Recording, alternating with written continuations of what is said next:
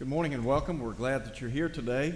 We're going to be looking at the book of Judges, and we will be looking at a couple of different chapters in the book of Judges as we think about the life of Samson. And I want to begin very quickly by saying we appreciate so much your presence. We've got a lot of, a lot of folks away today, and our prayer is certainly with those who are sick. Those who may be traveling, we want to continue to remember them in our prayers. We're very grateful for the opportunity to be together today. It's a beautiful day, and we're glad for the opportunity to be together to worship God. Today in our lesson, we want to think about the strong man who was weak. In the book of Judges, we read really of a number of instances in the history of the children of Israel wherein they would live faithfully for God and then they would fall away. Having fallen away, God would raise up enemies to oppress them. They would then cry out to God, and God would deliver them. He would raise up a judge to deliver them from the hands of their enemies. Over and over and over again, this cycle continues. The period of the Judges was a very dark time in the history of Israel. In chapter 17, as well as in chapter 21, it was said of the children of Israel, There was no king in Israel, and every man did that which was right in his own eyes. Somewhat, I guess, reminiscent of the times in which we live. A day and time in which people look to no absolute standard for how to live and how to conduct themselves. And so, back in the book of Judges, chapter 13, we read about the angel of Jehovah, the angel of the Lord, appearing to the mother of Samson. And the Bible tells us that when he appeared to her, he said in verse 3, You are barren and have borne no children. But he said, You shall conceive and bear a son. Now, therefore, please be careful not to drink wine or similar drink, and not to eat any unclean thing. For behold, you shall conceive and bear a son, and no razor shall come upon his head, for the child shall be a Nazarite to God from the womb. And then, note if you would, the purpose for which Samson was brought into this world and he shall begin to deliver Israel out of the hand of the Philistines. So Samuel was a man characterized in many respects, as we look at the scriptures, as someone who was, as we would say, exceedingly strong and fit. Physically, quite a specimen. Spiritually, however, it's altogether a different story. Very weak. So, what I want to do is to begin by noting the causes of his fall. Because when you look at the life of Samson, you have to understand that here was this man raised up by God to be a judge, to be a mighty leader, so to speak. He was going to be used in a very effective way, but sadly, he allowed some things to bring him down. I think, first and foremost, as we think about some of the causes that led to his fall, it begins with some regrettable decisions.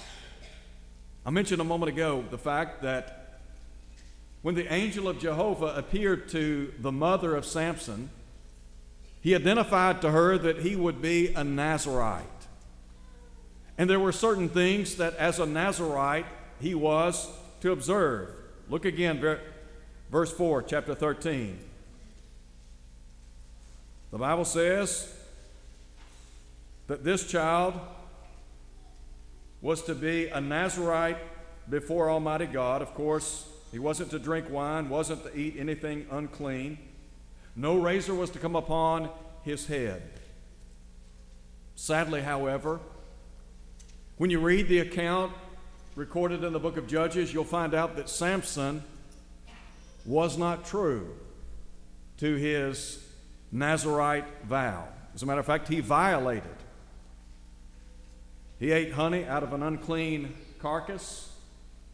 In chapter 14, verses 8 through 10, it looks like he made a feast wherein there was wine. And so he made some bad decisions by way of his actions. But then his associations. One of the things that really stands out in the life of Samson, he made very poor choices when it came to the people that he associated with himself with in life.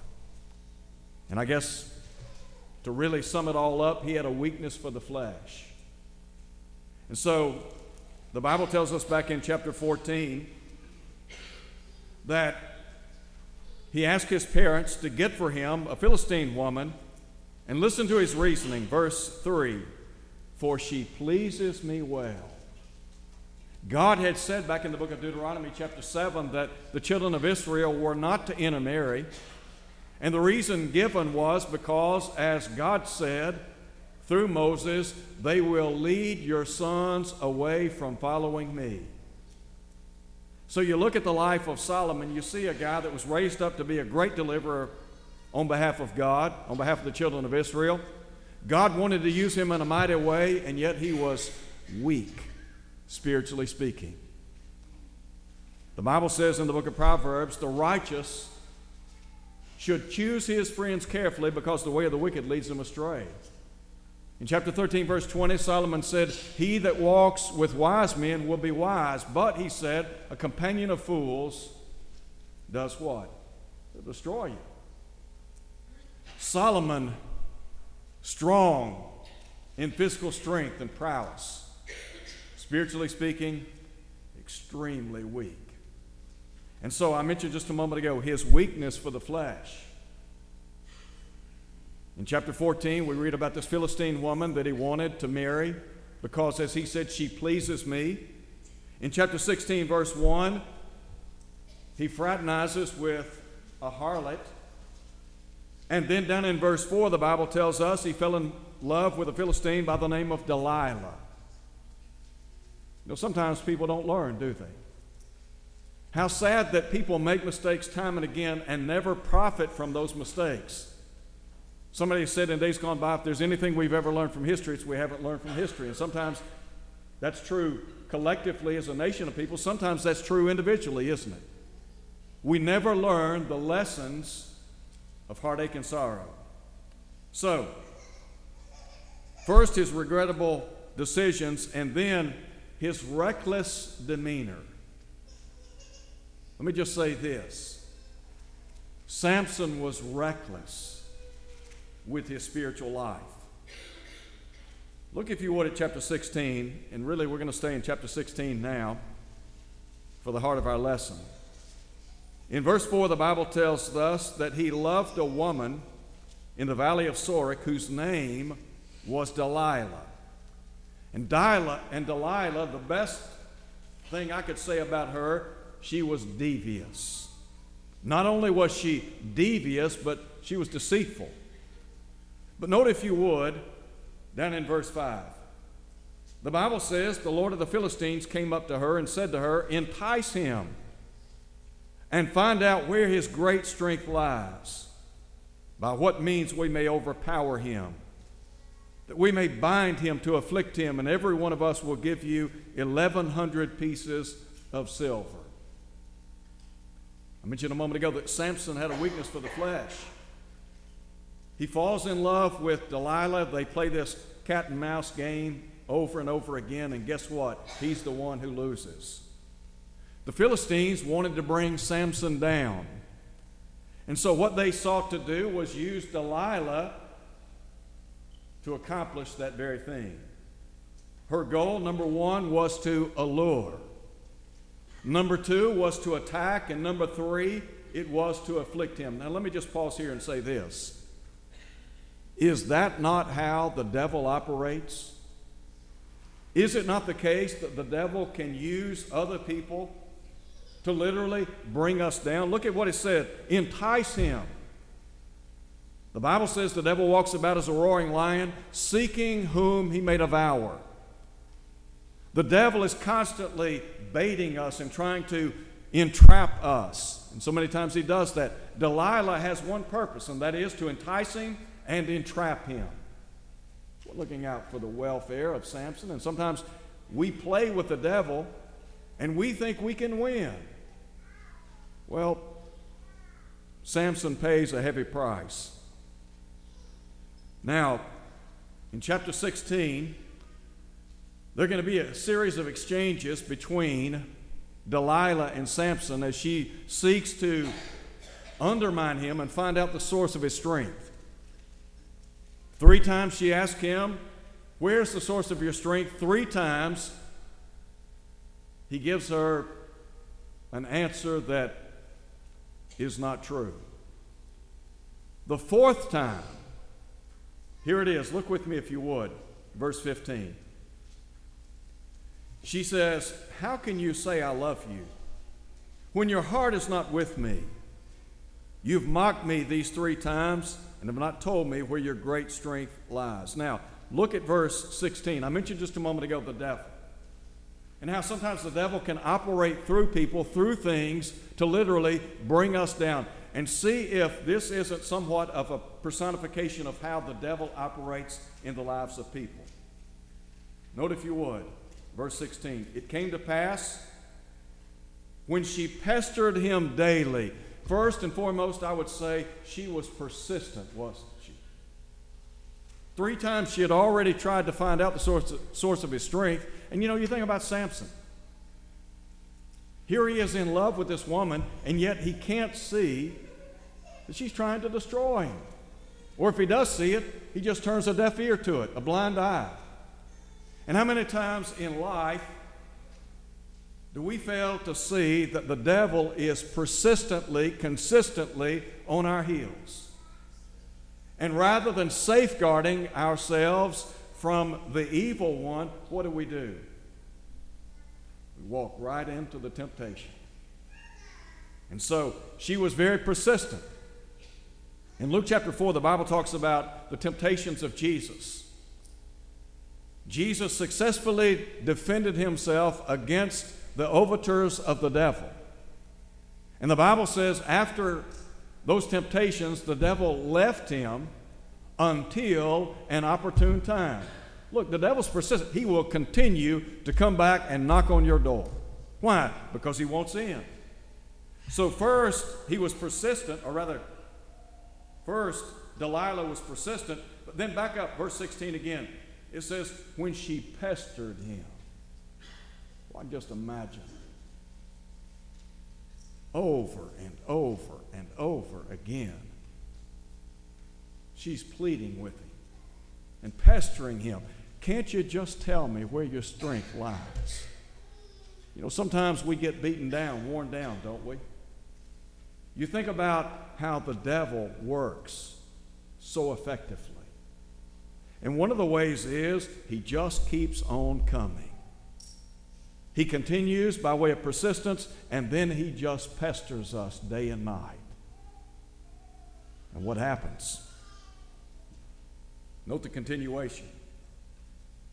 She pestered him daily with her words, and she pressed him so that his soul was vexed to death. Now, you want to talk about a thorn in the flesh. Delilah was a thorn in the flesh. The problem was, rather than removing the thorn, he tried to play cat and mouse with her, didn't he? It cost him greatly. So I want you to think first of all about the causes of his fall. And look, when people fall into transgression, when they step aside from the commands of God, the will of God in their lives, there are always causes. There's a cause, cause and effect.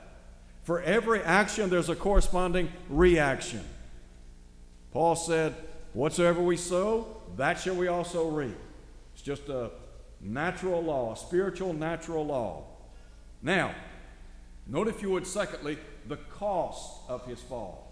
What did it cost Samson playing this cat and mouse game with Delilah?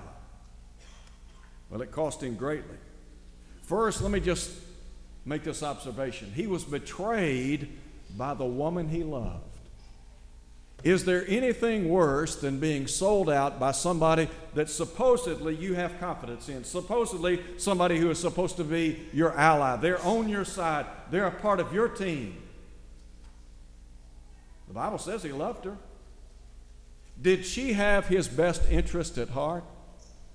Look, sometimes if we're not careful, we can hook up with people who are outside the faith. And rather than being an influence for good in their lives, they become an evil influence in our life. And they don't have our spiritual well being at heart. They're not concerned about our spiritual welfare. Matter of fact, they're doing everything they can to bring us down.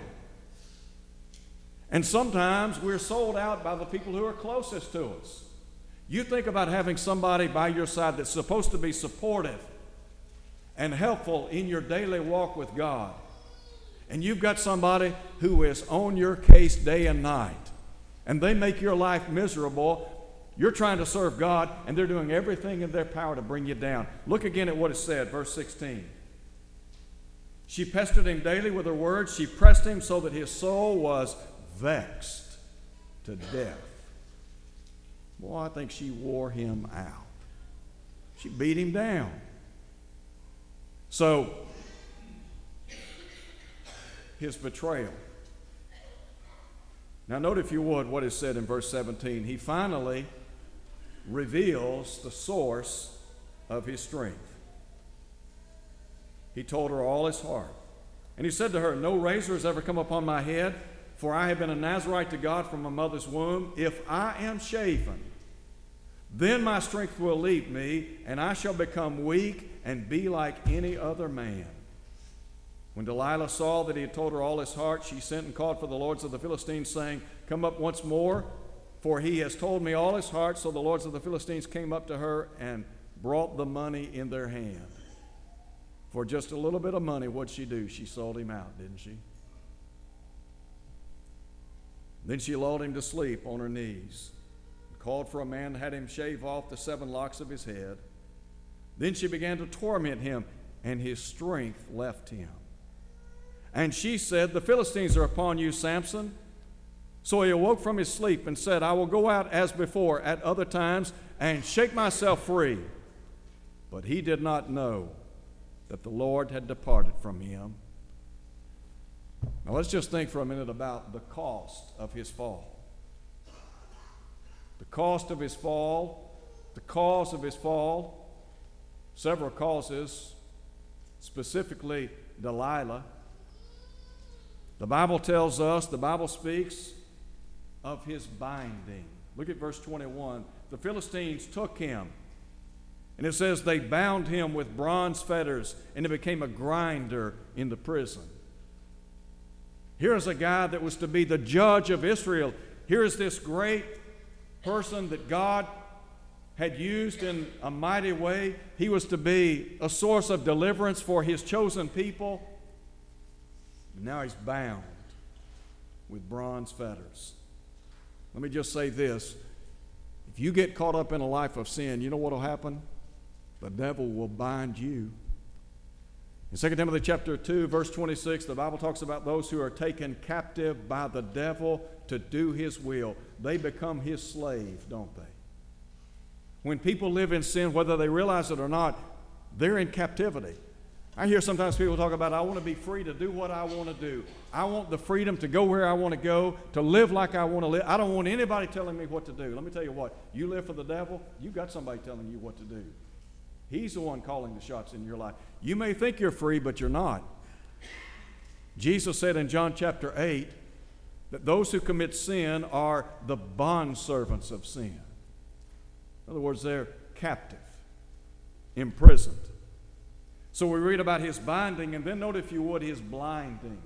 Verse 21 the Philistines took him and put out his eyes. How much would you give for your eyesight?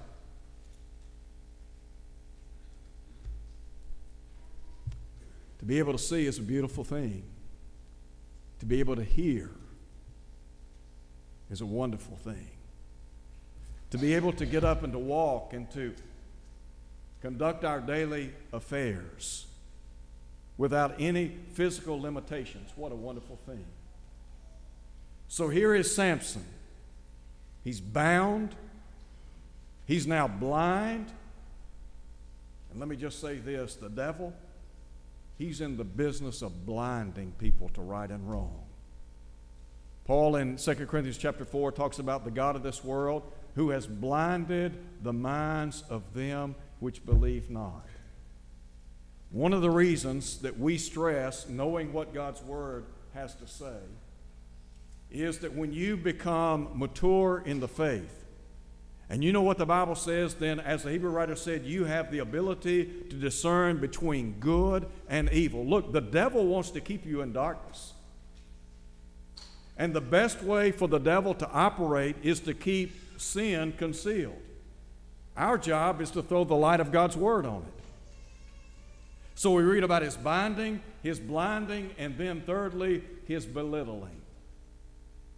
Note, if you would, what is said down in verse, well, look at verse 24. The hair of his head began to grow again after it had been shaven. Now the lords of the Philistines gathered together to offer great sacrifice to Dagon their God and to rejoice. And, and they said, Our God has delivered into our hands Samson, our enemy. They thought some pagan God was was the cause for Samson's downfall. And when the people saw him, they praised their God, for they said, Our God has delivered him into our hands, the destroyer of our land, and the one who multiplied our dead. Now look at verse 25. So it happened when their hearts were merry, they said, Call for Samson, that he may perform for us. So they called for Samson from the prison, and he performed for them. Now let me just pause here. They called Samson out because they wanted him, they wanted him to perform for them. This great deliverer, this great judge, endowed with all this strength, our enemy, the one that has killed some of our very people. Let him come out now. He's a grinder in prison. He's bound. He's blind. In other words, they wanted him they, they wanted to make fun of him. You know what sin will do? It will make a foolish person, it'll make you look like a fool, won't it? The Bible says the way of the transgressor is hard. You ever seen somebody tanked up on alcohol? And they get so inebriated, they're so full of intoxicating drink that they say things, they do things that they would never do in their natural mind. Why? Because they're, they're drunk. And they act like a fool. That's what sin does to people. Sin distorts the reality of things. Sin is deceptive. And sadly, many times, what do we do? We, like Samson, we play with fire, don't we? And then we wonder why our reputation has been scarred or even ruined. So, the binding of Samson, the blinding of Samson, the belittling of Samson. I think about people that have at one time lived productive, faithful Christian lives. They've walked away from the Lord. They've gotten caught up in a life of sin once again and they have tarnished their reputation. They have hurt their relationship with God. Why? Why? Well, because of sin. Thirdly, note if you would his conquest after the fall. Samson is going to demonstrate tremendous trust in the Lord. The Bible says that they had stationed Samson between the pillars. And so Samson said to the lad who held him by the hand, Let me feel the pillars which support the temple, so that I can lean on them. The temple was full of men and women. All the lords of the Philistines were there. In fact, there were about 3,000 men and women on the roof who watched while Samson performed. Now, note verse 28. In verse 28, Samson is going to use three different terms, three different names for God. The Bible says he called the Lord. The name Lord in this context, in the original, is Yahweh. And it denotes the existing one, the self existing one. Similar to what God said in Exodus chapter 3 when speaking with Moses. And he said, I am, I am that I am. And then the second word used for the name of God, he says, O Lord God. In the original, Adonai, which means sovereign. The fact that God is sovereign, He is supreme. And then, thirdly, He said, Strengthen me, I pray, just this once, O God. The word God here, Elohim, which means strong and powerful. And he said, That I may with one blow take vengeance on the Philistines for my two eyes. So he prays to God. You know, sometimes people have to fall before they can rise up, can't they? Sometimes they got to come to themselves and realize where they are. So the Bible says that he trusted in the Lord and then his triumph. Two things here, very quickly. First, his bravery. The Bible says that Samson took hold of the two middle pillars which supported the temple, embraced himself against them, one on his right, the other on his left. And in verse 30, he said, Let me die with the Philistines.